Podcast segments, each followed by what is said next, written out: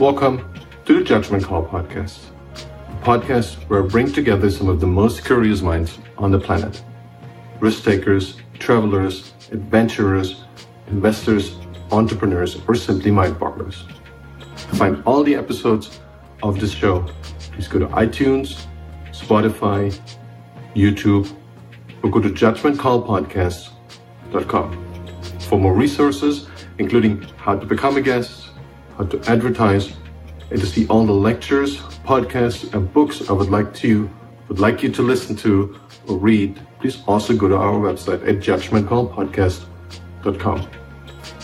Like this show, please consider leaving a review on iTunes or like us and subscribe to us on YouTube. That will make it easier for other users like you to find us later on. This episode of the Judgment Call podcast is sponsored by Mighty Travels Premium. Full disclosure, this is also my business. What we do at Mighty Travels Premium is to find the best travel deals for you as they happen. We do that in economy, premium economy, business, and first class, and we screen 450,000 new airfare deals every day just for you and present the best based on your preferences. Thousands of subscribers have saved up to 95% on their airfare deals. In case you didn't know, Americans and Europeans can already travel to more than 80 different countries again, South America, in Africa, and in Eastern Europe. To try out Mighty Travels Premium for free, go to mightytravels.com slash MTP. If that's too much for you to type, just type in MTP4U.com, MTP4U.com to start your 30 day free trial. I'm very excited today to be here with Jay Zhao. And Jay is an entrepreneur turned VC and is currently a, a partner of T Fund, which is um, also called TCL Ventures. And uh, TCL is a big Chinese mainland corporation, and uh, T Fund is uh, a subsidiary of uh, the uh, company and makes venture investments worldwide. And uh, before that, Jay was a partner at Walden Ventures and uh, a principal at Granite Ventures. Both are in the Silicon Valley. Welcome to the Judgment Call podcast. Jay, it's good to have you. Thank you for having me. Hey, It's good to be absolutely, absolutely. We're very curious. Maybe you can uh, first shed a little bit more light on the current fund you're working with, um, that you're running, T Fund, um, and maybe give us an idea about TCL. And also, we want to know about what brought you to the dark side, so to speak, what brought you to venture capital, leaving entrepreneurship. Maybe you can give us some idea of your background. Yeah, happy to do that. Um, so just to give you a new update, um, so I'm I'm now an advisor to T Fund. Um, after starting T Fund about two and a half years ago, um, I'm actually uh, uh, running my own fund. Um, it's a side fund. Um, it's just getting started, right? Just like Okay. a, a startup. So it's Well, called congratulations. Thank you. Uh, it's exciting, uh, really humbling journey uh, as well. Um, but it's really um, about focusing on backing automation economy companies. Uh, the, the fund is called Leonis Capital. And uh, the idea is that we will be the first check writer to back um, AI first companies um, in both US and China. So uh, we don't really care where the company come from, um, but we love to back um, global minded founders uh, that fits along with the thesis. Um, and to give you, um, you know, like you said, right, I had the fortune to uh, start um, venture fund like T Fund that was backed by TCL, which is, uh, you know, uh, uh, one of the largest consumer electronic company in the world. And the idea was really to um, invest in entrepreneurs in uh, China, in the US, and also in Israel. So quite ambitious goal. And we set it up the entity very similar to Google Ventures, where we combine the best of venture investing uh, as well as corporate resource and insight uh, to helping those companies. Um, and we did good amount of investment in 2018, 2019, and maybe we'll talk more about it uh, later on. But you know, as you know, as the tech decoupling between U.S. China, you know, get more um, uh, more advanced, right, over the past two years, um, the investment uh, just kind of getting harder to do. Um, uh, having said that, you know, most investment that we did uh, in all those three regions have performed really well. Um, before that, I was uh, leading early stage investment into venture fund. Uh, one is called Walden, and the other one is uh, Granite Ventures. Both are really well established fund. Um, I learned quite a lot. Um, one was uh, started in 1974, uh, along with Sequoia and Kleiner Perkin. So if you want, if you want to learn like the classic and and the best way to practice venture, um, then you know you you can't find a better place to um, to learn the craft from. So um, I built my experience and my track record at those two funds. Uh, some of the investments that uh, we did um, at those venture funds are companies. Um, I'm thinking about more consumer-driven companies. So we're investor, um, shareholder in Airbnb, and also uh, investor in Pandora, um, and shareholder, uh, early shareholder in Netflix as well. And then on top of that, obviously, we also invest in a lot of enterprise companies, successful enterprise companies um, like Anaplan, Marqeta, um, to name a few. Uh, both of them are you know, in the range of five billion to ten billion dollar uh, market cap company now. Uh, but you know, most people recognize consumer brand uh, much easier than the enterprise companies. But for us, for Leonis Capital, we focus on both. Um, we might talk a little bit more about AI-driven companies um, in enterprise space and also in consumer space. Yeah, that's um, a really good that's a really good theme. Um, yeah, and I know you you recognize how much of a buzzword buzzword it is right now, and yeah. But there is there is a big theme in the market out there, and I, I you know I'm a personal user and developer of AI, so I know what it can do.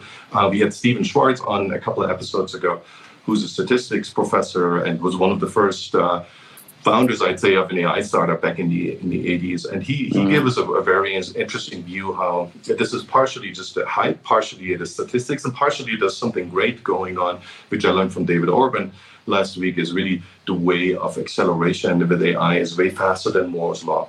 So I feel we all have heard at least some buzzwords, and some of us uh, in the audience have played around the different AI mechanisms give us an idea what, what your last fund, and I know that was already focused on AI. What, give us an idea what kind of are you looking for? What's like the perfect startup that you would like to invest to right now? And if AI is still um, as much of a focus in your new fund, and if so, what does it mean using AI in the enterprise? Because when we think of AI, we think first of Google algorithms or Facebook algorithms or self-driving cars, right? Mm-hmm.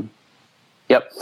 That's a good question. So AI is a really broad term, right? People kind of throw different meanings and different uh, their own understanding into the uh, into the term of AI. And uh, you know, a couple of years ago, there was a debate about you know whether AI is going to end humanity or not. Um, and I think that was uh, that was the emotion kind of mixed with uh, the typical movies that that we have seen in the past.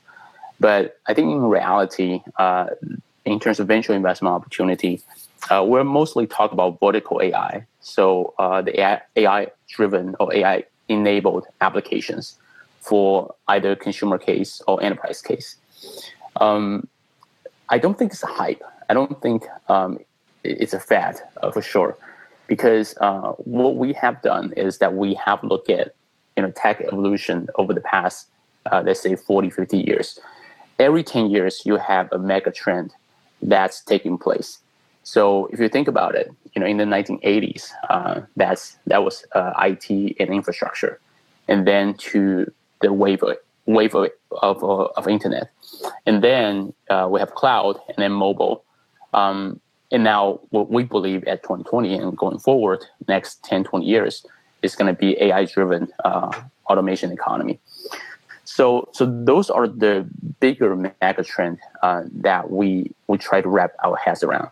Not only to identify the next iconic uh, companies, not just unicorn companies, the iconic company that will last 50, 100 years or even longer. Um, and those companies' creation are really um, strongly tied to the mega tech trend. Uh, and not only not only that, right? If you think about um, the creation of venture capital fund, it's the same thing. You cannot create the time. We talk about like timing for entrepreneurs for companies. You have to ride the, the, the perfect wave, or you, you have to be at the right place, the right time. Same idea with venture capital fund. Um, Sequoia was started when the whole wave of IT infrastructure and PC uh, was just around the corner, right? And uh, they were backing in the early stage venture capital, we're backing a lot of, of uh, semiconductor companies, the infrastructure type type of companies. Um, but you know, for the one that did well, um, that kind of accumulate, you, you, kind of gain your reputation and gain your uh, first step of success by making those uh, investment based on the trend. And then later on, you know, you have new, new, uh, newer and younger um, uh, venture fund that's better identify uh, uh, tech trend like internet, like mobile, and like cloud. Um, so similarly, uh, with AI first companies and automation economy companies, it actually calls for a different type of uh, investors, um, maybe more nimble, um, maybe uh, have a different pattern recognition uh, for those companies to to thrive. So to answer your question, um, you ask like what are the type of companies that we're excited about? Um, you know, we can kind of go in very depth about it because we wrote a whole thesis about, you know, this investment opportunity and why we started uh, Leonis Capital. But to sum it up, you know, we are excited about uh, AI first companies um, to solve really specific problems in real industries. So, for example, um, how do you use AI uh, to solve um, the, the inefficiency problem or increase inefficiency, uh, increase efficiency uh, in front of a manufacturer setting, or for healthcare setting, or for uh, payment and fintech. Um, so those are the day-to-day life, uh, what we call the real economy uh, in people's day-to-day life. Um, but with uh, AI first approach, you're not just talking about you know the digitalization of a cloud software, you know, kind of just kind of uh, put your data from offline to online, but instead we're seeing the trend of big or small companies migrating and, and trying to strategize in what how can we better utilize the data? Not for just business insight but actually for real action uh, uh, you know for uh, either for software de- delivery or for people's uh, user experience um, uh, from the consumer side.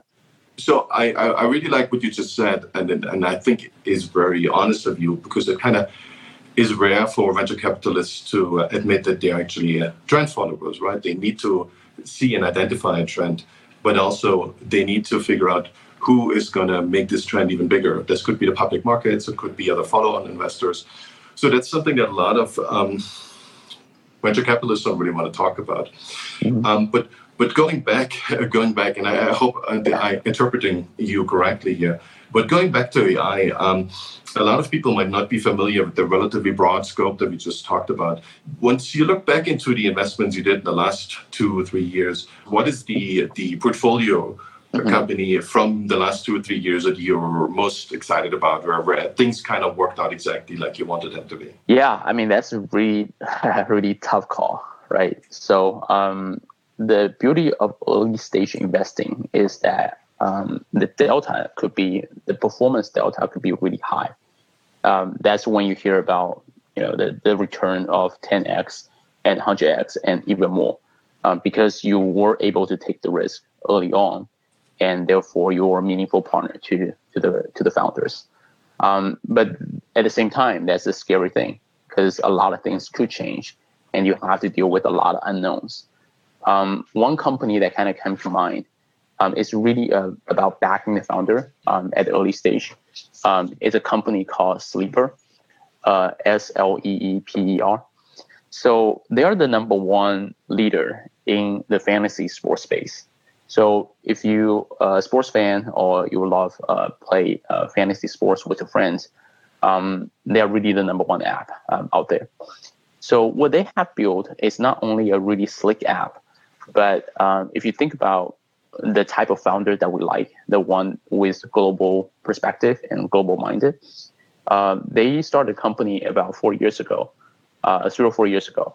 So with the idea that if you look in the US, uh, we have a lot more consumer app that's single purpose focus, right? You go to Yelp for you know business like uh, rating review, and then you go to uh, Facebook uh, for the social content, and then you go to a messaging app or WhatsApp for text messaging. But then if you look at China, uh, WeChat is one of those very successful and widely adopted uh, super app out there. So when Sleeper, they have their idea about building a super app for sports fans um, in a place that you can consume content, uh, you can uh, play games, You can message with other people, uh, and you can even, uh, you know, kind of gifting, uh, do the virtual gift uh, with your friends. It, it's it's not a new, it's not a um, kind of a, uh, well, I would say it's kind of like novel concept, you know, to the very least. To a lot of investor in the valley. Um, but to me, uh, I think it makes sense, right? Because if you compare the consumer behavior in both countries, uh, some are different, but a lot, a lot are the same. Uh, the key is that can you build, can execute a well-crafted product uh, around that thesis? So um, for that company, um, I was uh, lucky enough to be able to bond with the team and um, you know wrote the first personal check and then onboard asset advisor right now they uh, they raise a B round from well-established firm like Andreessen and General Catalyst. So both a big funds manage like two billion dollars uh, asset under management. Um, so it's quite a quite a ride, you know, from where they were to to where they are now. Uh, but at the beginning, it was not that easy. Like after you know we invest in the company, um, then they had the difficulty in terms of how to how to sustain the user growth and how to keep engaging users in the in a uh, in the scalable and efficient way. Uh, and to the point that you know, uh, I think there was it was a confusion period that we don't know where the product direction would be, and we'll get involved going forward. Um, so that's really you know when you hear about early stage ventures um, and investor talk about early stage investments, um, it's really just about the team. Uh, Nan, Weishi, and Ken, uh, they're the type of founders uh, that demonstrate that they have a you know conviction about the idea uh, to the degree that at before they raise any capital, uh, they're just really working from the garage. Like you talk about Silicon Valley companies, but they really work from the garage, sleep on the couch, and uh, just nothing will kind of dissuade them um, to not pursuing a sleeper. So to me, um, that was a good sign. Uh, that that's one of the best quality that you can look for in early stage founders. Um, and if you ask me, like if, if you go to sleeper.com, like they do uh, a lot of different things now, including um, allowing people to play game, uh, uh, fantasy sports game around esports. And that's something that I didn't anticipate, right, when we uh, invest in the company. But um, yeah, you, I, I like how you described this as a partnership. It's something yeah. that you did together with the entrepreneurs you know, I've been raising money the last 20 years. I have like a dozen startups that I've been involved in, uh, most of them on the operational side. And I always found that you get the typical VC pitches like, we're going to be your partner, we're going to open up the doors, we're going to give you follow up funding. And uh, once the trend um, changes, and it always changes, as you just described, every company goes all through these pivots usually. And what usually happens is that they they give you a year, and then if your numbers don't look um, very explosive, they typically um, either replace you, um, they cut off your funding, they don't give you follow-up funding. This is often a problem that you get a very different pitch um, from the uh, initial investors. And often, what, what they do in the end is uh, transform into someone who is both, you know, very not as personal, um, often very arrogant. Uh, it seems to be an occupational hazard in the VC industry uh, not very open to your ideas anymore. And uh, um, obviously, if your startup rises very well, then these attitudes change. What I'm trying to say is, there isn't really a partnership. There is, and maybe this is a good thing. It's really based on what happens within 12 to 18 months with a startup. If it really explodes, you're going to be invited to all the parties if it's one of the 95% that doesn't really explode and maybe it's growing, but it's not really within that vector that VC was, was looking for, maybe the best you can hope for is a referral to a company that buys you. So I always feel like the, the VC reputation and the, the actual, especially if you go further in the, in the later funding rounds, is slightly different um, in reality. And I know you trying to establish a different um, personality of a VC. Do you think you can keep that up, or is it something that everyone starts out humble and curious and wants to make a decent amount of money? The first billion is in, they become arrogant and far off and uh, very difficult to talk to. Yeah, so this is this is a very good question, and uh, and obviously I've been thinking about um, about it a lot. Um, so um, one of the things, uh, well, perspective that I have is um, uh, I was uh, I was entrepreneur myself before turning to VC, so I know how difficult it was to raise capital, and how difficult it was to face a lot of rejections. And even if you get the funding, you still have to go through the roller coaster ride uh, with the up and down.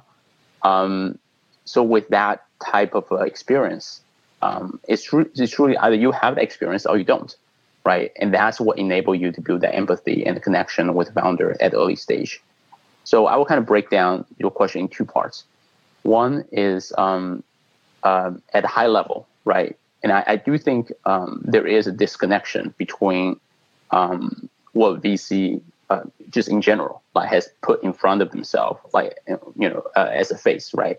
Many VCs call themselves founder friendly, and um, you know, kind of uh, will align with you. You know, kind of do everything that they can to get the allocation that they need. That they need. Okay, into the deal, and then afterwards, you know, things kind of evolve, things change. Um, I think that has been the practice over the past five, five, uh, five to eight years, roughly, when capital is more abundant than the high quality of deals.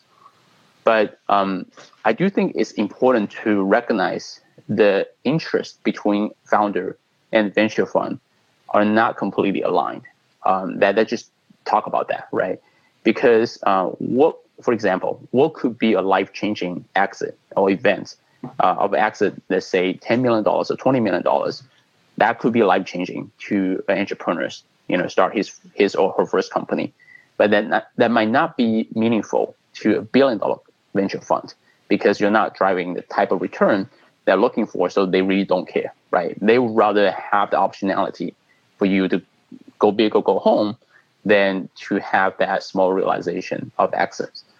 Um, and I think oftentimes, you know, either founders they don't want to recognize that because they would rather to uh, they would rather uh, kind of prioritize the um, the brand name of the firm, the the, the the the high number of the fund size over what's really aligned, you know, under the hood.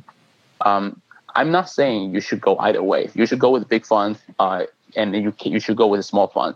It's just each uh, each fund, uh, their fund size kind of dictate their interest uh, alignment with you and, the type of goal that you're trying to achieve.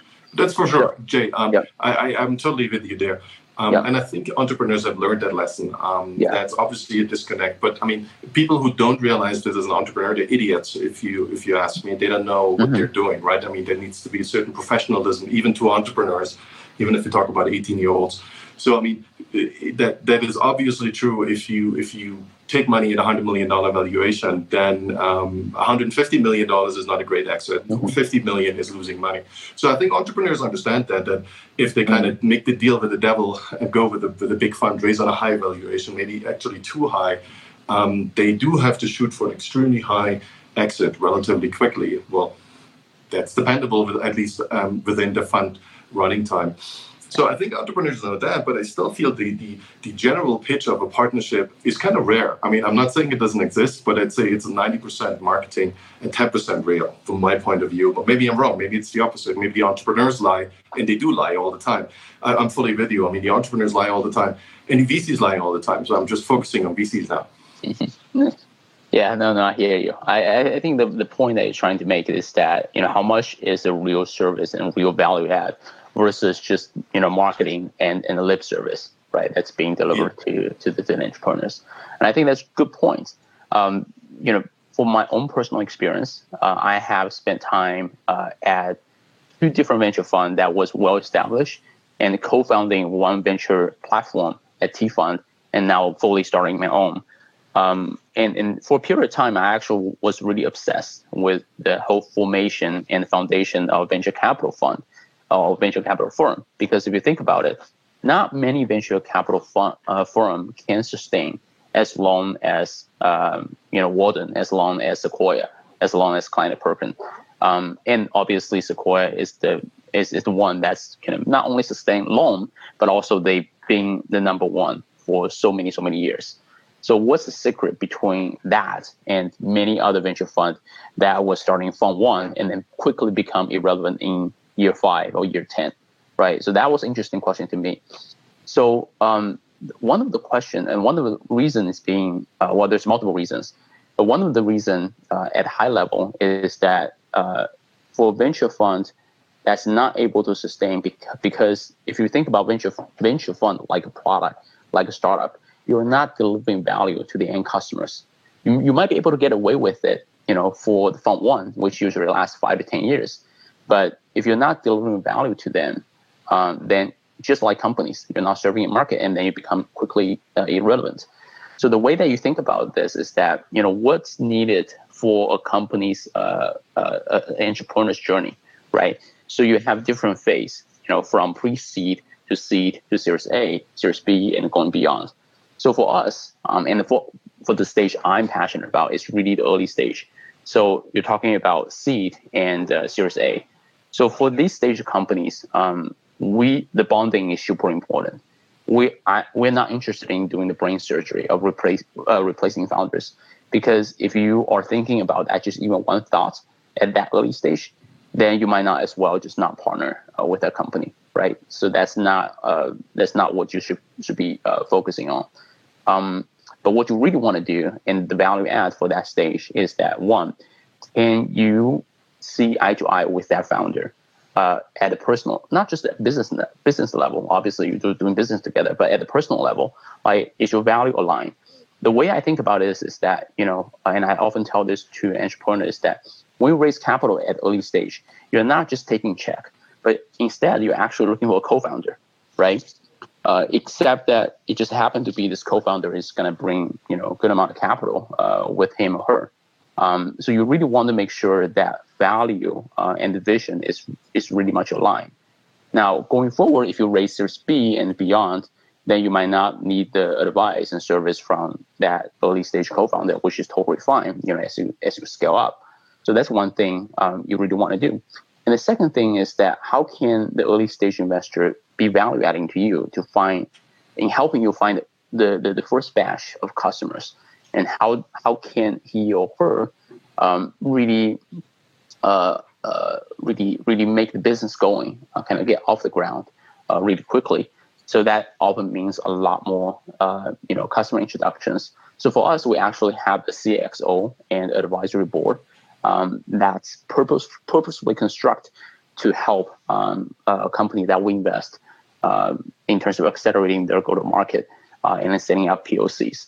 Um, so you will see many venture funds talk about it, but few of them will actually set up a program and the structure to uh, to be embedded in the venture platform that you do. Uh, to support entrepreneurs. But frankly, it's too early to tell. You know, we'll see. You know, like right now, it's uh, we're, we're a startup ourselves. We kind of uh, um, put out our product roadmap out there. Uh, there's a lot more, lot more work for us to do. You know, we're gonna deliver the results. So ask me that question five years later, and uh, and hopefully I can give you a better answer. I mean, I admire your approach. I think it's it's a really good one. I also like Daniel Gross's approach. You know, his accelerator, mm-hmm. making everything remote, and uh, basically, he, he, I think he's taking it maybe a little far. He's he's basically making entrepreneurship a basic algorithm. So you basically don't interact on a personal level, mm-hmm. um, but you're just looking at numbers, and it's fully remote. Right, you never have to talk to anyone you, you you basically assume you can you're being defrauded anyways, but you you're, you're making it up in numbers. So I, I like this approach in terms of basic innovation. Uh, I think it's it's very hard to pull off on at scale. It's definitely very, and he's funded by Marc Andreessen and by Stripe. So they see this as a great way to try it out and, and nurture a different ecosystem. But I heard you talk about that uh, before that as a, as a VC, you need to be part historian, part biologist. And I would say you will also have to be a philosopher. Um, like you have to identify these big trends and then um, put them into abstract rules that you can follow, so-called first principles. So you don't have to start from scratch all the time. And I also feel you just said that it, there's a lot of psychology involved. You know, it's been like a, like a dating app. Uh, you you got to find out are you on a, on a platonic level, and that's obviously different. But are you able to deal with that person for the next five years and have board meetings, have Zoom calls all the time, or will you be annoyed after six months and then you know it's really not worth it? It's not worth your time.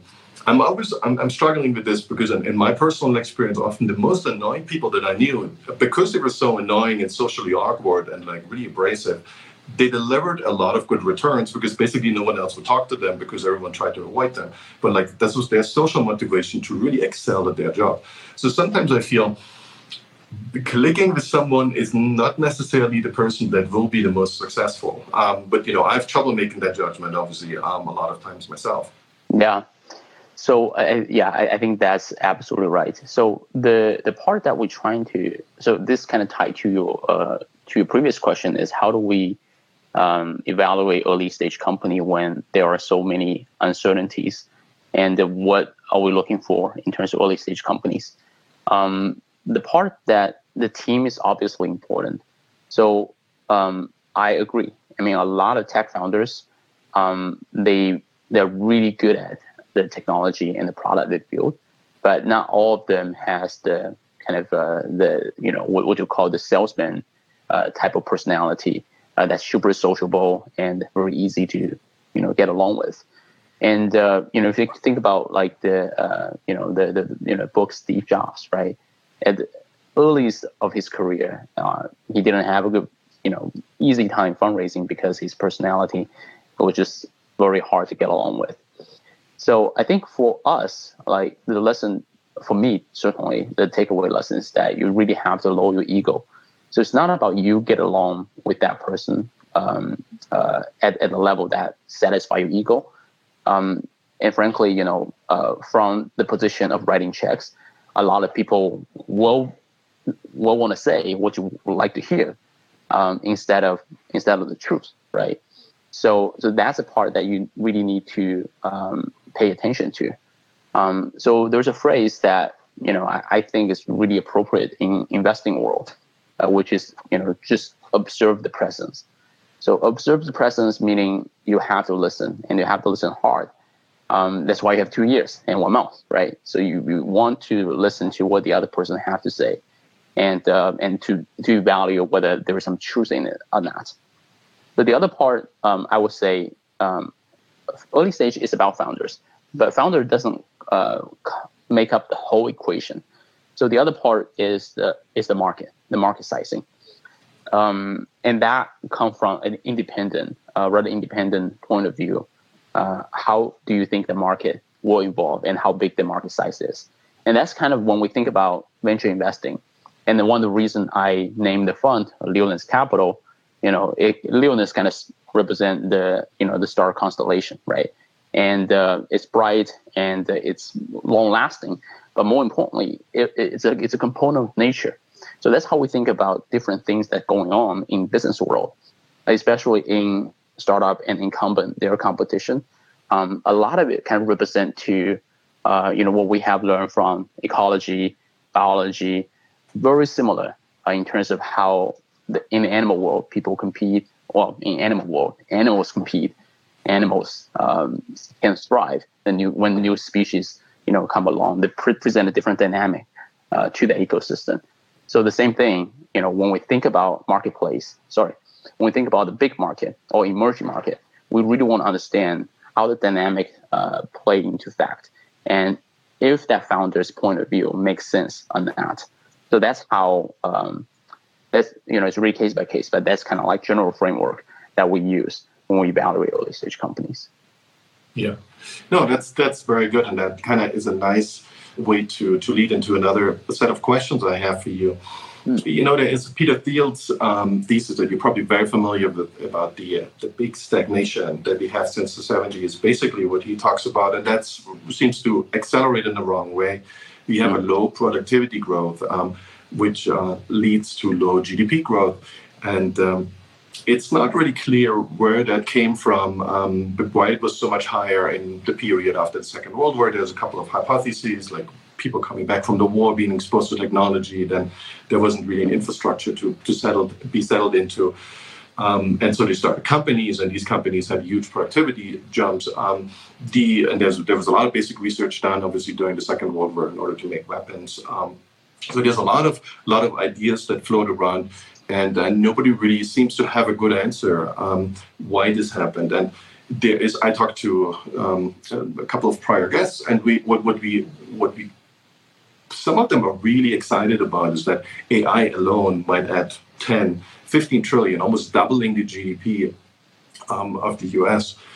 in the next uh, 10 years because what, what AI has the potential to do is basically free us of anything that's slightly repetitive, make extremely good decisions and anything that comes along, businesses, outside businesses, anything we do, we, we basically have an AI that makes good decisions for us. So our first question is what do you what do you what is your gut feeling about the big stagnation? Is it just like something people yammer about, but it's actually nothing to worry about? And second, do you think AI is going to be that key component to get us to the singularity, what Ray Kurzweil describes, and this is going to be the most driving factor? So I kind of agree with what you said. Um, so I don't think we should worry too much about it. Um, that's um, it, you know, if we look at the worldview, it really depends on how much you zoom in and how much you zoom out, right? So if you zoom out by let's say 10, 20 years or like 40, 50 years, then yes, there seems to be, um, you know, kind of this plateau of productivity after World War II, and we kind of hit this um, this space um, of the growth. But if you zoom out like even further in the time scope of 100 and even 1,000 years, that you can see each time human beings, like uh, our productivity, productivity growth is highly associated with two things. One is the information breakthrough, and two um, is energy break, breakthrough. So uh, one of the more recent example, obviously, is industrial revolution, right? So when we have the machine can replace a lot of manual work uh, in the manufacturing setting, then you see a huge uh, unleash of value creation um, in most of the developed world. Um, and then kind of going forward to where we are now, um, I mean, I think people kind of uh, uh, kind of underestimate how much the internet, uh, the, the, the value of the internet really created for our society.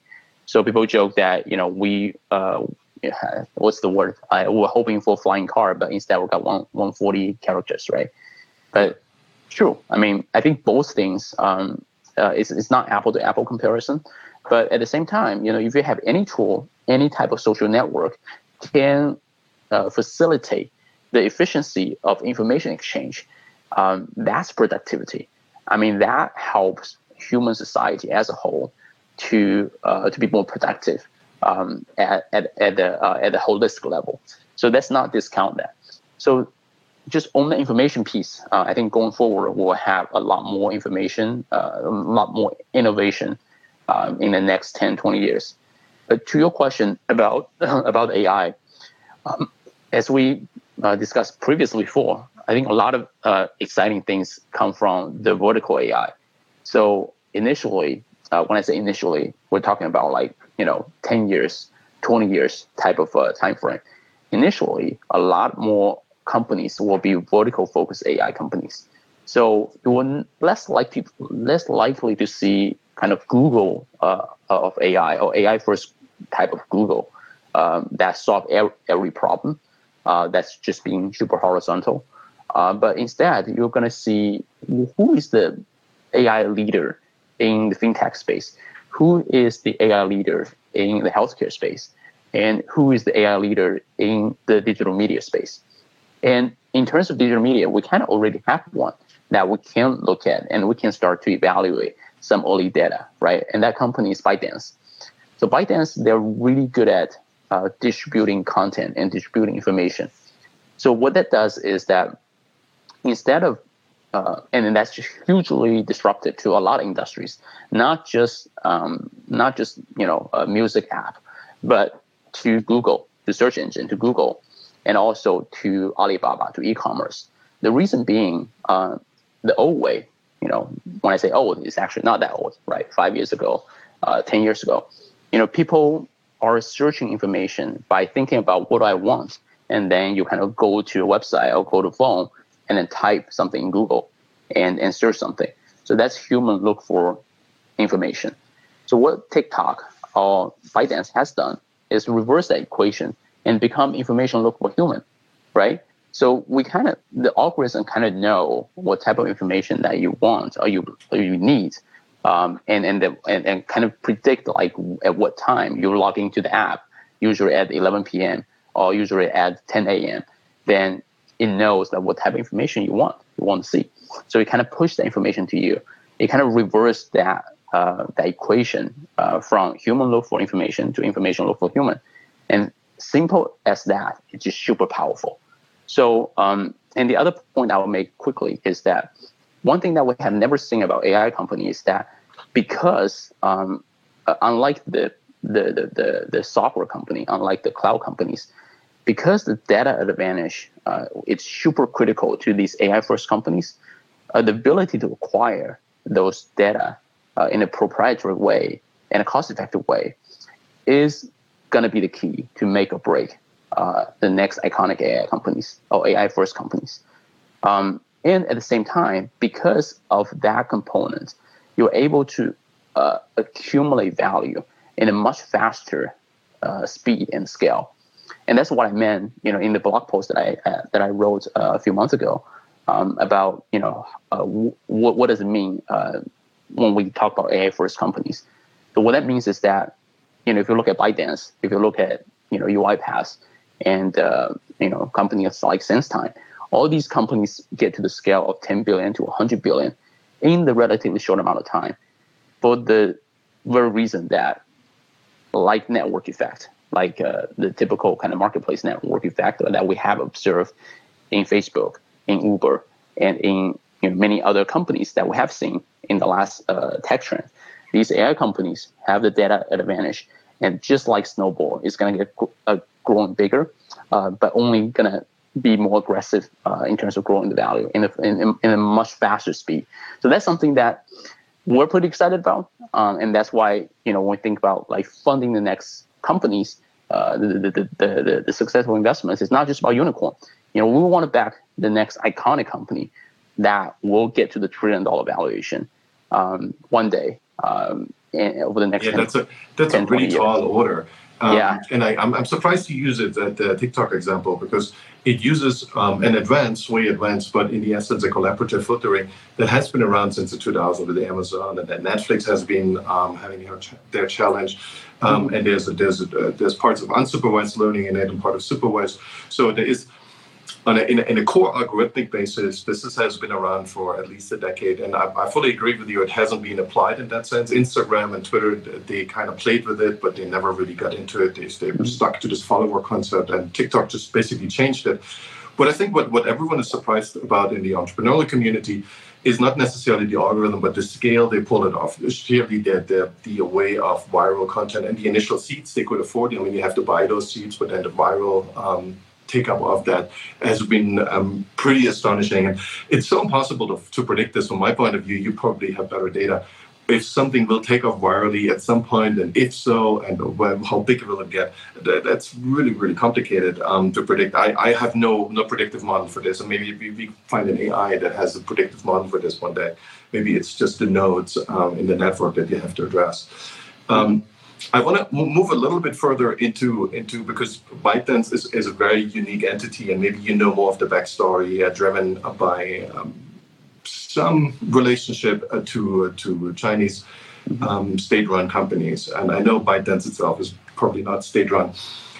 What is the impact of um, the state-run approval in China typically for for startups? And if you would go, say, you would go to Shanghai or Beijing what kind of company would you start and what are the reasons why it would work better in China than it does in the US? Right. Um, so um, let me try to unpack that a little bit. So, sure. in terms of the content, um, you know, I think um, different countries have different reg- regulation in terms of what contents are allowed within its own uh, its own um, its own law in its own territory. So, uh, so that part, you know, it's yeah. Donald Trump is not allowed anymore in the U.S. Right. So, so this changed so, quickly. Yeah, yeah. So, so exactly. So, so as investor, frankly, um, we are mindful of the regulation, and we think uh, companies you operate in that certain market, then you're obliged to comply with the law. So you can disagree with the law, and that's a different issue. But from the capitalist standpoint of view, uh, that's how you uh, you know that's how the game is set up. That's how you uh, how you run your business. So um, so there's no question about that about that uh, about that piece. So um, the second piece is about the the startup opportunity and the uh, the, the, exciting opportunity in China uh, that might not be the same dynamic in the U.S. So I would say two things. So one, um, I think most people, especially especially my, my peers uh, on the investment uh, uh, investment side in the U.S., kind of uh, not fully appreciate or not fully understanding what's going on in China in terms of how fast the technology has been evolving and how aggressive the government has been pushing for the upgrade of uh, a lot of vertical industries that we have talked about. Um, so I will give you like some quick example. So at T Fund, we were funding a lot of the um, uh, manufacturing, uh, what we call the smart manufacturing or manufacturing automation um, uh, uh robotic companies. So these companies, they are U.S. companies, some are Israeli companies, some are Chinese companies. So we have the fortune to see um, the same investment thesis um, in three major ecosystems and how they play out. And the one thing kind of surprised to me um, uh, kind of uh, when you actually have the front row seat to see what's unfolding is that the customer adoption speed and the willingness to try new things uh, are actually much uh, bigger. The number of customers much bigger, and the speed is much faster in China than what we have uh, here in the U.S. So they just talk about like so maybe it's just you know U.S. economy and Chinese economy is just at different phase. I mean, U.S. is more is service driven and it's uh, it's at different kind of level um, compare and different nature compared with, uh, uh, with, with Chinese economies. But at the same time, uh, you know, if we think about you know two sides of uh, government's uh, push for technology upgrade. You know, when I mean before Trump, right, there was a whole talk about um, you know use really leveraging technology to position U.S. as the leader over the next you know 20, 30 years. Um, now, you know, with Trump, you know, things kind of changed uh, quite a bit, right, over the past four years. But with China, the thing, you know, put pol- putting politics aside, with China, that has been quite consistent. I mean, over the past 10 years, uh, everybody knows like where the country's priority is, and the government is pushing the private company, either private company or the state-run company, to upgrade their um, their software technology and hardware technology to be more efficient. I mean, there is more reason, you know, behind that, right? You know, as China uh, economy is upgrading from export driven to internal consumption driven, it's just an inevitable step that you have to take. Um, but it's amazing to see, you know, how uh, over the past like five, ten years, um, you know, China definitely progressed quite a lot uh, on the industrial side. Um, so, so that's yeah. I find this, I find this really fascinating. So, I grew up in a communist country in Eastern Germany, and um, I didn't think it was a lot of fun. It, it was kind of depressing. But I think what, what China has figured out, and that's that's really um, that's really interesting to me, and that's where I'm very hopeful about that. Is they, they have this virtuous circle of, of a state direction, which is almost bigger in a um, almost always bigger in a communist or somewhat communist country um, even if that label obviously has many, many different meanings. The, the, the virtuous cycle of taking a lot of money from um, save it, from Chinese savers, putting it back into um, technology, but also into basic infrastructure. So the, the, the amount of money that was sunk into infrastructure is way beyond the level of a developing country with the same income um, level. And that is a great thing, right? If you pour so much money into infrastructure, yes, a lot of money might be wasted, but in the end, that pays off um, because the citizens become more productive. Once they're more productive, they make more money, they pay more taxes, and you make more money. So, and I know you're a big fan of Ray Dalio. And I think mm. people have overlooked this quite a bit is how well this worked out for China because it has a start a stronger state um, complex. But once it goes into the right direction, you kind of end up more as Singapore is with their autocratic government. Mm. But that has pushed people in the right direction, at least for now. That might be over now, who knows? And the US on the other side is at the end of their cycle with a lot of debt. And what, what surprised me the most is, you know, the COVID response that we've seen in the US and in China. And the news came out today that China seemingly, we never know if these statistics are real, uh, barely had any GDP contraction. What that makes for me, and I, have traveled a lot to China, and I've seen how it changed over the years. And I went to second tier, and third tier cities that are, you know, still 10 million people cities, uh, yeah. but I've seen them change over the years. What I find interesting is that to in many places, and I, this is not true probably for the service industry, not if you, I don't know, create a new brand in the service industry, but for a lot of industries, a lot of places, I actually feel China is now, ironically, more common sense, more down to earth, um, more entrepreneurial than many places in the US. Like the Bay Area um, public officials, extremely hostile to technology. And so, you know, a lot of states, a lot of cities are extremely hostile, and that's driven by their voters against technology and anything that has to do with entrepreneurship, um, which I find very surprising. Um, the way I grew up, and I think we, we have this the, the entrepreneurial mindset is still it's very strong in Eastern Europe. You know, people who went through this experience. It's very strong now in China. So there's a lot of areas that that came up where if you would have asked me ten years ago, I would have never predicted this. Yeah, I, I well, I think now. Maybe I'm an idiot, right? You're the expert. Well, n- no, I mean, I think it's hard for anybody to predict, right? I mean, I think it's fair to say, uh, you know, over the past like since what? Since 1990s to to now like it's near 30 years. 30 years china has lived like billions of people out of poverty um, property and um, you know has developed amazing uh, technology domestically and some kind of even going abroad. And you know to the point that you talk about is the infrastructure piece the high speed uh, railway um, the speed of deployment is just frankly amazing. I mean, I read, I probably read the same article that you were reading this morning. Like the length of um, uh, of high speed railway uh, in China can make across the U.S. from East Coast to West Coast seven times. So that's kind of I wish we have that in the U.S. You know, wouldn't that be amazing? You know, if everybody don't have to drive everywhere and just take the high speed train. Um, and so that you can make business meetings more productive and faster, and you can see your family and relatives easier. Um, so that's a good thing. I, I wish you know in the U.S. you know we have that, and we can you know make those happen uh, a lot faster. Um, at the same time, you know I think um, it, it's if you ask me, like I I'm kind of uh, in the middle in a way. You know, I was born in China. I came to the U.S. Uh, you know for school and later kind of immigrant uh, immigrated here uh, as a U.S. citizen. So um, I still have family in China. So in a way, I kind of see both sides' point of view, um, and, and, a lot of times uh, I can understand you know both sides' framework and, and the viewpoint of the world. Um, and unfortunately, you know, um, just like the cultural um, adjustment, right? When I first came to the U.S., the cultural adjustment, culture shock that I first experienced. And I think uh, a lot of times when a media and the top level people talk about the other side, there is a cultural misunderstanding and there's cultural mis uh, just miscommunication here and there. Um, I don't know, you know, how that will be uh, solved, or uh, if any way.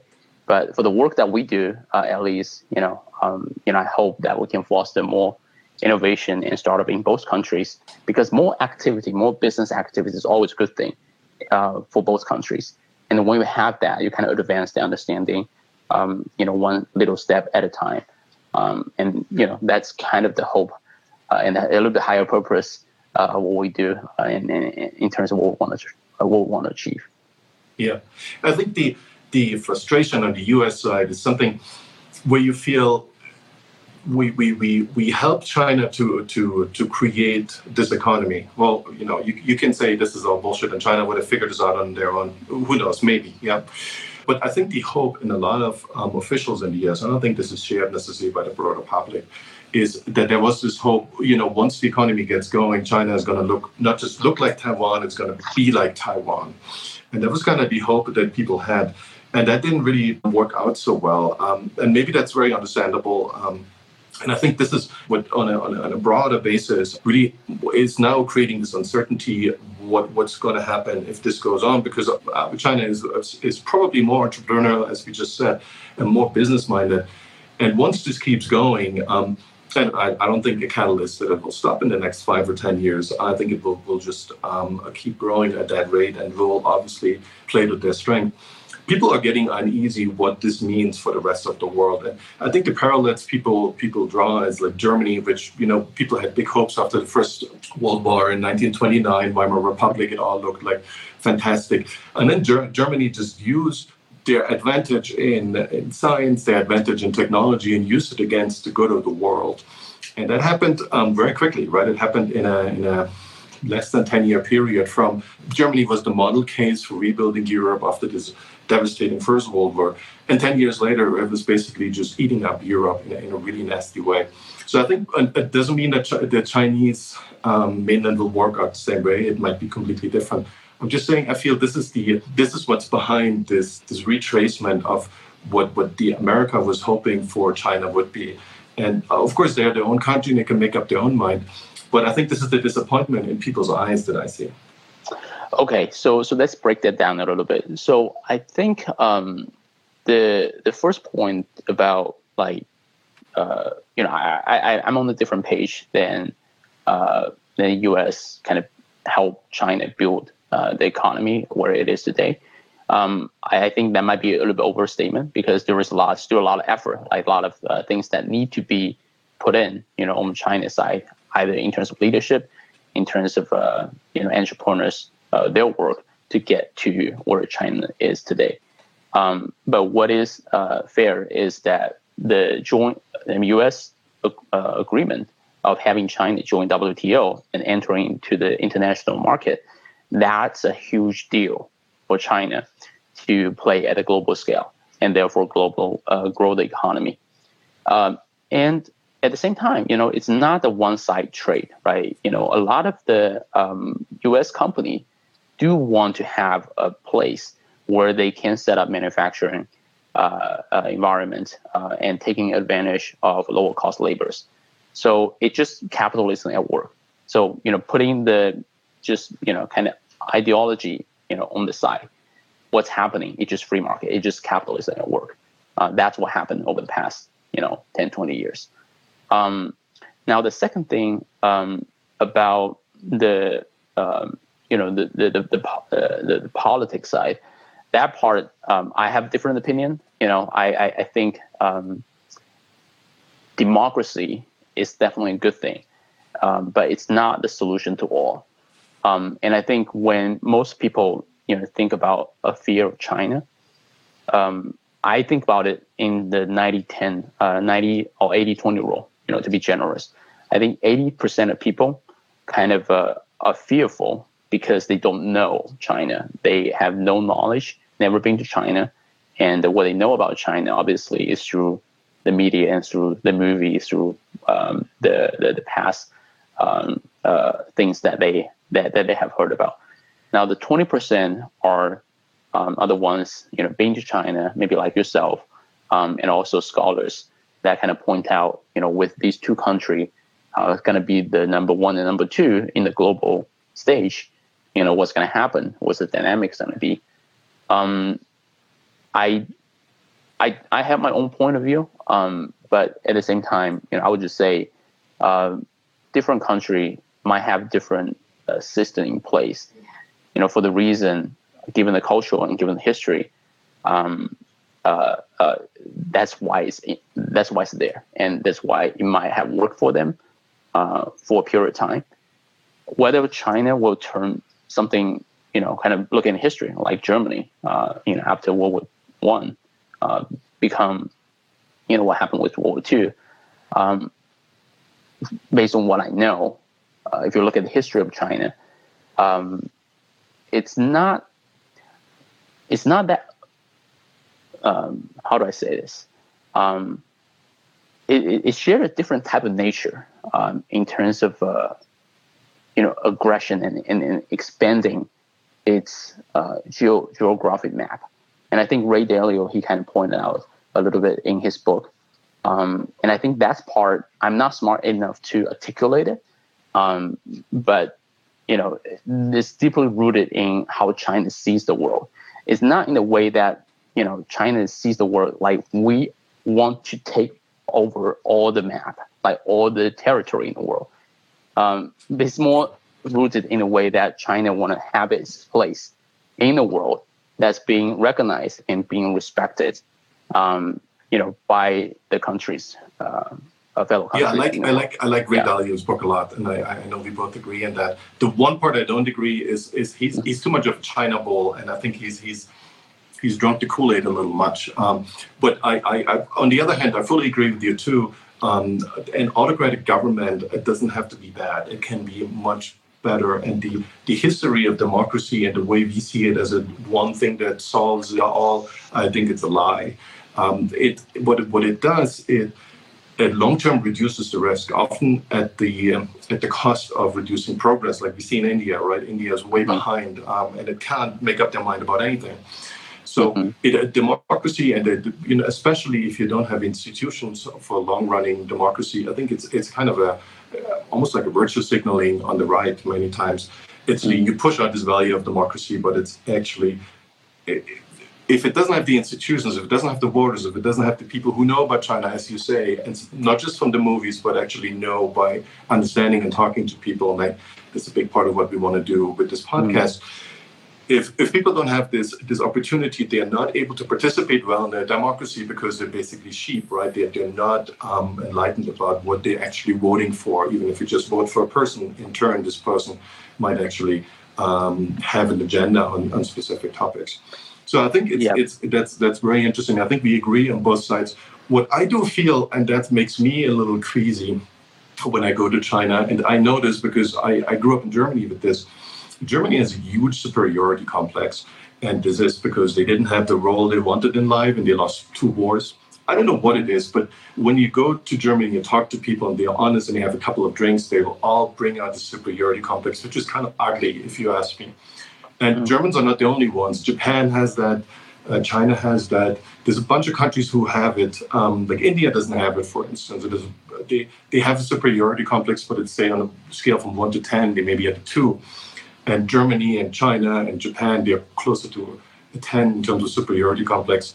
And I felt, well, this is great. It, it kind of pushes you forward. It's often, mm. you know, the, the motivation of doing things better, being better at manufacturing, doing everything perfect, which drives the economy to an extent. I think it's a very dangerous two-edged sword. And I feel we have that in mm. China. Wait, so just so I understand, so when you say superiority complex, meaning that uh, you say uh, your experience in China is at 10, like fairly high, meaning they yes. feel pretty good? No, it's pretty well. It's good for the economy. I always feel because it kind of pushes you into this uh, this sphere where you feel like, let's say Germans, they go um, mm-hmm. Southern Europe or they go to Africa, and they, they, right. they they're in this arrogant worldview of the it needs to be like in Germany. Germany is the best country in the world. If the water doesn't run, this country sucks. Ah, I see. And Americans have that too, but it's more, on you know, they're more playful, they're more open to other ideas. They, they behave like this, but they don't really mean it. In my point of view, they probably are the five in my scale. But I feel China and, and Japan, they're pretty high in there. And I always feel a good driver for economy, but really scary if the scale tips and for whatever reason this country is really pissed, because then they're going to be really pissed. I see. So I, I actually have a really different point of view. Uh, mm-hmm. I actually think the scale for China is fairly low. I mean, compared with Germany or compared with Japan, I think there is deep-rooted insecurity um, in a lot of Chinese people. Um, not just about like what, well, I mean, mostly is about what happened in China's history over the past 200 years, right? China was like, you know, just fall behind, invaded many times, and uh, you know, signed a lot of uh, you know unfair treaties uh, based on uh, uh, you know what we have learned so that part, um, I think China is still kind of in the recovery phase. That um, that kind of seeded insecurity uh, in the nation's psyche in a lot of ways. So that's for one. And and the second part is um, the just the, the, pure pressure, the pure competition dynamic.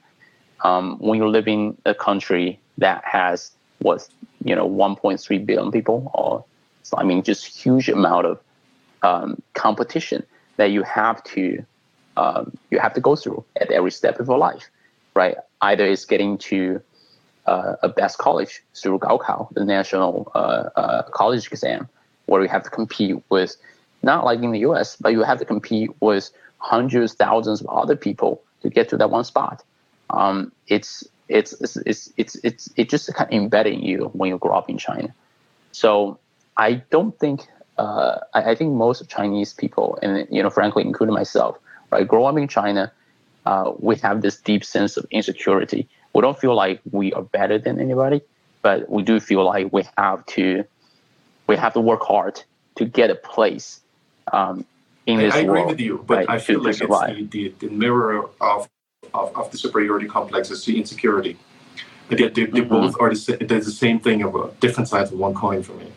But it's, How it's so? I think we need more time to dive into this. I feel this is really it's complicated because it's very it's very abstract. It's a big generalization, but I feel there's a lot behind it that drives um, people's everyday life and their attitudes that nobody really talks about. Mm. Yeah, I mean, we can talk more about it like at the next call. You know, uh, some other time off time offline as well. But uh, I, I like yeah, that. I like that idea. I have some quick questions prepared for you. Um, Yeah. If you want um, to answer them, ideally just with a sentence or two, that would be great. okay, sounds good. Um, what What do you think is your most contrarian view that you hold? In terms of investing, or Sorry, can you say that again? in terms of investing, or just No, anything, anything, um, anything that you can share on a podcast. um, most contrarian. Um, oh. I will I will start with investing then. You know, I think the activity, investment activity between U.S. and China, right now are overlooked. Um, the act, business activity um, is not going away. So whoever can unlock that and can help entrepreneur to start journey in both countries, um, you know, will have a lot to gain. So that's one of our investment thesis. Okay. Mhm. Going somewhere, we're going back to China a little bit, but what's just for personal reasons? What's your favorite city in China? Shanghai. Okay. Can you tell us why in, in a short, short explanation? So Shanghai has uh, a lot of uh, activity in enterprise space, in the robotic space that we care about. Um, plus, for me personally, you know, it's strategically located between Beijing and Shenzhen. So when you fly uh, to both places, take meetings, it's only two or three hours away both way. So uh, I like that a lot. Plus, you know, I mean, Shanghai is, has the best food, best view, and best everything. So it's definitely one of the my favorite place uh, to stay in China. If it can't be one of the big cities, what would be one of the smaller cities, like just, I don't know, less than 10 million people? Uh, Xiamen, Xiamen would be a great place to, to live. I don't know about to uh, to work though, but Xiamen, you know, is an island city in the south part of China, right next to Taiwan. We're really, really, really relaxed. Uh, a lot of seafood. Um, you know, I spent some time over there, and I really uh, enjoy uh, uh, Xiamen quite a lot. Okay, like uh, going going to a very different topic. Yeah. Kurzweil's sim- um, prediction, uh, 2038. Uh, do he event, eventually it was revised from 2045 to 2038? I learned last week. Do you think the singularity is actually going to happen, or it's just um, someone you know drinking too much of a Kool Aid? Um, well, I mean, if, if you put the time scale long enough, anything could happen, right? Um, but for the time points that you refer to, I, I kind of doubt it. Um, but, you know, separate topic, but I do think humans are going to Mars. So one day, hopefully in my lifetime, in, in your lifetime, that, you know, we'll be able to make the trip and really kind of have human species live outside of the Earth. And I do think that's kind of uh, in near term, and that that's achievable. Okay. Yeah. I always ask that um, to get a sense of where people stand, but uh, it's something I'm personally very interested in. Do you think we live in a simulation? What is your gut feeling say? And do you feel like, if if not, will we start to simulate ourselves at some point? Good question. Uh, I don't think we're living in a simulation because um, it has a lot of characteristic that's similar to simulation, but uh, but I think we live in the real world. I mean, with a lot of things that has consequences.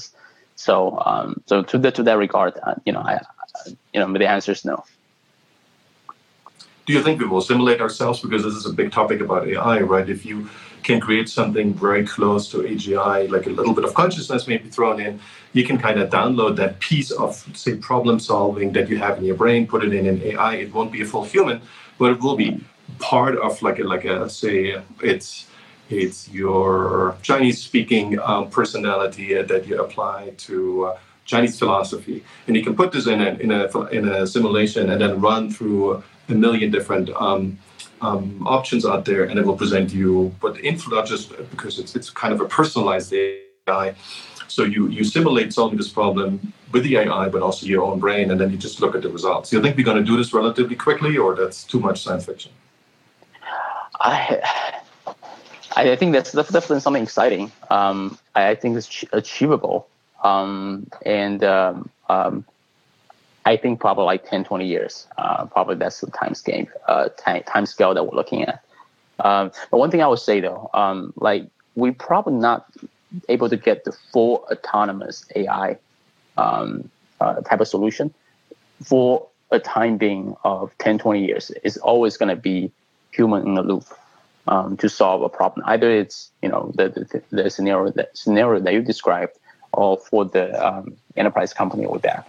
Um, so anyway, would, so have that my, would have been my next question. So one of the founders of GPT-3, um, he kind of uh, made that that argument that there's a good opportunity, good chance, um, and an opportunity that the uh, GPT-5, which is supposedly out in two years or less, um, is going to feel like AGI to pretty much everyone who tests it. Um, will won't know how it thinks and will probably won't have a lot of feelings to share. But he felt like on a on a purely Turing test and beyond level, we, we have, will have trouble to distinguish it from from uh, an AGI. Do you think that's realistic, or GPT-3 is just a bunch of statistics and it's never going to happen? I think that's realistic. Um, and I think for passing the Turing test, that's sufficient enough. Now, um, there is something kind of deeper about just on the philosophy. And things man made is not going to be as 100% perfect as what happened in nature, right? Our consciousness and our brain are built by nature. And uh, there is this things about how complex our organism has evolved to where we are now.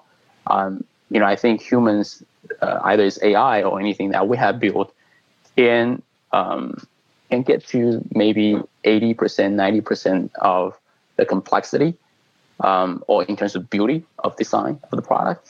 But I just think that last five to 10%, you just never be able to, we just never be able to fill the gap uh, against with what's being created in nature. Yeah, that's interesting. I feel there is so much to the human brain but but, but it kind of feels to me those are survival mechanisms, right? That we, we adopted them because they made us better at surviving and predicting the future, and in turn is better than surviving. So you're highly selected for the surviving, obviously. And I I feel a machine would be driven by the exact same um, survival mechanisms, right? So if we, we invented morality, we invented religion, and uh, we invented them because it made, a, made us better at surviving. I assume because otherwise religion wouldn't be around anymore. People would have um, rid of it a long time ago. When I feel AI will go through the same pressures, but just as a hyper speed, right? It could happen in, say, 10 years, what we had to go through the last, last 10,000 years. And I feel AI will come up will come up with very similar conclusions than we have sooner or later, but it will be much faster at this. And there's obviously this big um, debate that once we have AI, you know, it will only look at us for a moment, but it will be 10 minutes later, it's already um, way past human AI. Do you think that's what's going to happen, or no? This is going to take a long, long incremental path. Yeah, that's a good point, uh, and that is good, uh, good, uh, um, uh, good statement. Um, I don't know if we have built that environment yet. Meaning, uh, if you can create artificial uh, environment or the eco sort of ecosystem per se, right? Similar to nature, with the evolution, with the survival of the fitness, uh, then you kind of just let AI, that machine, kind of evolve by themselves, um, and then you can run that um, simulation and run that process, um, just you know for a long time or for a short amount of time, and see what come out from the other end. Um, if that's the premise, then I think it's possible you can create uh, AI either is algorithm um, you know, like GTP, uh, sorry, yeah, GTP three or GTP GTP five that can um, get to as close as human consciousness. Um, but my point, my my point of view previously is that I think in, in the reason I cannot explain, and it's just kind of like you know from the philosophy uh, that I subscribe to, there's always that one to two percent that you cannot get to uh, the complete uh, nature-made consciousness. Um, and then, you know, you can have conversation, you know, just like they, you know, you and me talking, right? maybe one day I will be replaced by, by AI, and which is should be sufficient enough to have this conversation. Um, but I think all that, your first meeting with the entrepreneurs will be run by AI. I promise you that in like five years from now. Yeah, I think that that that that job can be replaced and will be replaced. Um, and uh, you know, for me, I'm looking forward to that for sure. Uh, although you know, definitely yeah. will replace part of my job. Circling back to entrepreneurs, that's my last question. We touched on that earlier. But if you, if the insight that you have now, and uh, say you would, would not do venture capital anymore, you're too bored, if you would do a couple of startups now, what would be areas you would be looking into, but as specific as you can, as you can share them? Um, yeah, so, so this is a good question. So actually, uh, I might write a post uh, just in terms of uh, the startup that we request. Um, we will kind of outline the concrete I- ideas that we've been thinking about. So the, the way that I think about this is that, uh, again, to our earlier discussion, we invest in company from the point of view of partnership, just like co-founder. So except that we happen to write checks and we can't write multiple checks.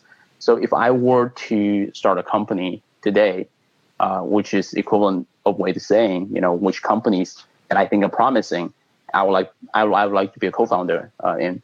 So again, so in terms of high level verticals, um, in turn uh, like legal, uh, AI for legal compliance, and AI for healthcare, AI for manufacturing, and AI for like finance and fintech.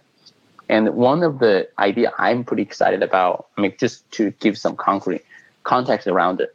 Um, so there was a lot of uh, human hours being uh, being spent in terms of legal document review, and um, and, and you know filing forms all of that. So that can be easily replaced by AI, but it cannot just be done by PhD in uh, in computer science or statistics. It has to be paired with uh, somebody has domain expertise uh, in terms of what to build and how to solve it, uh, the problem.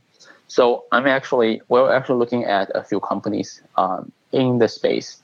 Uh, and if I were not doing investing, you know, I might find a co-founder um, that has that domain expertise and really build it out because it's a large enough industry, has billions of dollars spending, um, both from the uh, consumer consumer end, also the business end. Um, but at the same time, uh, you don't have an automated solution, uh, you know, for it. Um, so, and also one more thing I will add on the scale of B2B and B2C, this is the case that I'm more excited about B2C side because a lot of consumers are not really well educated by what type of form to fill out um, in terms of the certain things that they want to do. They either hire a lawyer or they go to LegalZoom and figure it, figure it out themselves. But a lot of um, uh, I forgot the exact number, but like if you think about like 40 to 50 percent of a lot of legal actions or legal uh, things that consumer everyday people like us want to do, like fighting tickets or you know taking somebody to a uh, small claim court or you know just kind of uh, avoid the spam call. All those things can be done in an automated way um, and uh, the, the market is huge. Um, so I think there is a lot of opportunity uh, in that area for sure. Yeah, that sounds like a great opportunity. It's uh, definitely something everyone wants to get rid of. Nobody wants to deal with forms and like small legal matters, even. And if, if yeah. AI can do this, it would be fantastic. Yeah. On that positive note, thanks for doing this, Jay. That was awesome. Thanks for talking to me about China. I know this is a sensitive topic. Oh, it's fun. It's great uh, chatting with you. Thanks for your insight. Thanks a lot. Awesome. Talk to you soon. Bye bye. Bye bye.